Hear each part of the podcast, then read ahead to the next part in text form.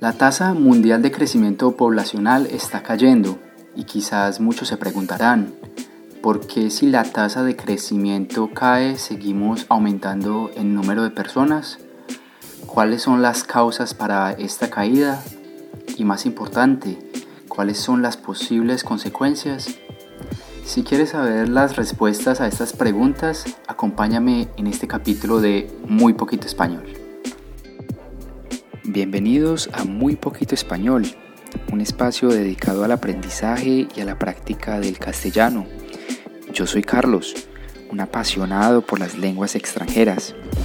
Este podcast se llama Muy Poquito Español y mi objetivo con él es ayudarlos a pasar de la etapa hablo muy poquito español a la etapa hablo muy bien español. Acompáñenme a descubrir el tema de hoy.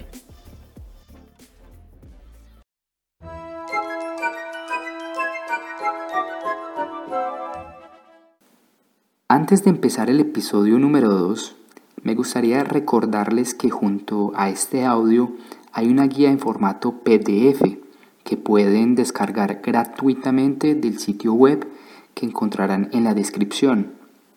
También me gustaría invitarlos a que sigan las redes sociales de este proyecto.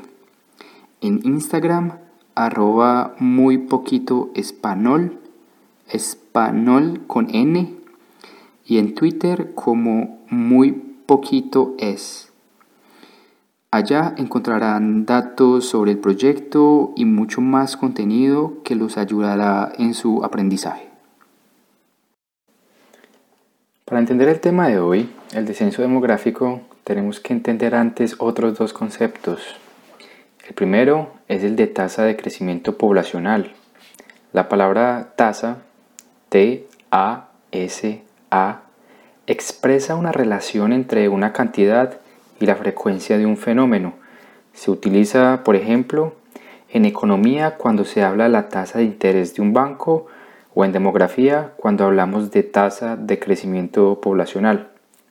Esta tasa, la tasa de crecimiento poblacional, es el cambio en la población en un cierto periodo de tiempo. Esta tasa indica si hay un crecimiento o un decrecimiento en la población. Este valor se puede obtener si contamos cuántas personas nacen y cuántas personas mueren en un periodo de tiempo. Hace cincuenta años teníamos una tasa de crecimiento poblacional del dos punto dos por ciento y hoy esta tasa es de aproximadamente del uno por ciento. El segundo concepto que es muy importante para entender este fenómeno es el concepto de tasa de fertilidad y es básicamente el número de niños por mujer en una población, es decir, en promedio, ¿cuántos niños hay por cada mujer?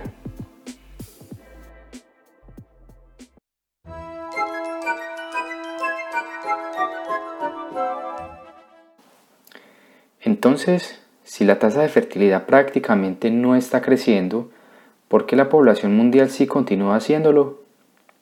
Hay que decir que en el año mil novecientos sesenta y cinco una mujer tenía en promedio cinco hijos.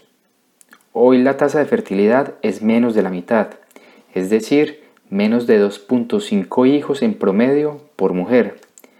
Entonces, ¿por qué seguimos creciendo en número? La respuesta a esto tiene que ver con otro factor que no he mencionado y es el número de mujeres que existen en edad reproductiva. Si hay muchas mujeres en edad reproductiva como las hay hoy, no importa si la tasa de fertilidad es baja. Y es que desde mil novecientos cincuenta el número de mujeres en el rango de edad reproductiva se triplicó. La palabra rango, R A N G O, en este contexto significa un intervalo en el que las mujeres son fértiles. Por esta razón, aun si la tasa de fertilidad está cayendo, cada año el número de niños sigue en aumento. A este fenómeno se le conoce como momentum poblacional.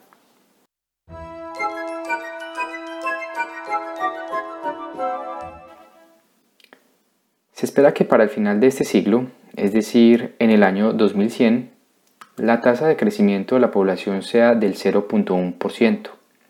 Y podemos pensar en varias causas para esto. La primera causa es que la mortalidad infantil se ha reducido gracias a los avances médicos y en muchos casos al acceso a agua potable. La mortalidad infantil es una tragedia y hoy en día representa todavía un desafío para el mundo. En promedio mueren quince mil niños diarios. Sí, todos los días mueren quince mil niños menores de cinco años por diversas causas como infecciones respiratorias, intestinales, el virus de la malaria y en muchos casos de hambre. La mortalidad infantil es mayor en los países más pobres y frecuentemente estos niños mueren por causas que hoy sabemos prevenir y tratar. Hace algunas décadas era frecuente que hasta la mitad de los niños en una familia muriera antes de llegar a los cinco años. Hoy, debido a que en general menos niños están muriendo, las personas están teniendo menos hijos también. Esta es una de las causas por las que la tasa de crecimiento está cayendo.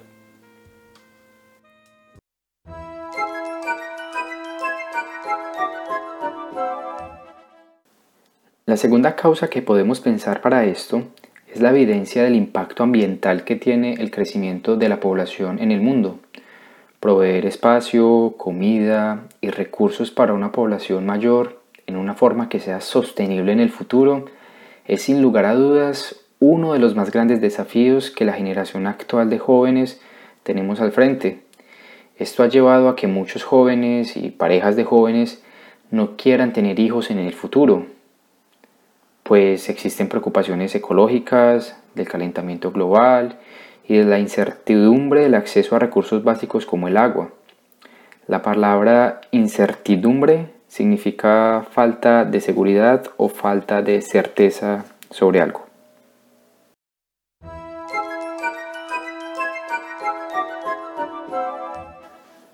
¿Cuáles pueden ser las consecuencias de este decrecimiento en la tasa de población mundial? El descenso en la tasa de crecimiento poblacional nos lleva a una importante transición demográfica, y esta es la de poblaciones jóvenes a poblaciones cada vez más viejas. En el dos mil dieciocho, por primera vez en la historia, el número de personas mayores a sesenta y cuatro años superó el número de niños menores de cinco años. Este número es un promedio mundial y el caso para cada país es muy diferente. En India, por ejemplo, esto no ha sucedido y se proyecta que suceda solo en el dos mil veintiocho. Este fenómeno del envejecimiento de la población tendrá muchos efectos. Por ejemplo, se deberá revisar la planificación de los servicios públicos para atender las necesidades de una población más vieja en términos de salud, pensiones laborales. La palabra pensión, P E N S I O N, es un dinero que se paga a una persona regularmente cuando alcanza unas condiciones como una edad mínima y un número de horas laboradas en su vida. Este punto será sin duda uno de los más cruciales en el futuro. Este decrecimiento no traerá solo consecuencias negativas, también algunas positivas. Para poblaciones urbanizadas, algunas de ellas son la disminución del tráfico, disminución de la contaminación, que puede mejorar la calidad del medio ambiente.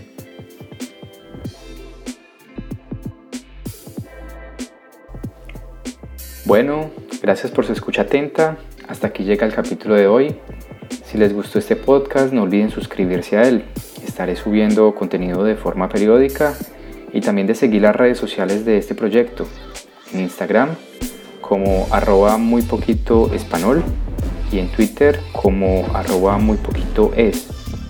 También de visitar la página web del proyecto en doble u doble u doble u punto muy poquito español punto com slash podcast. Bueno, hasta la próxima. Chao.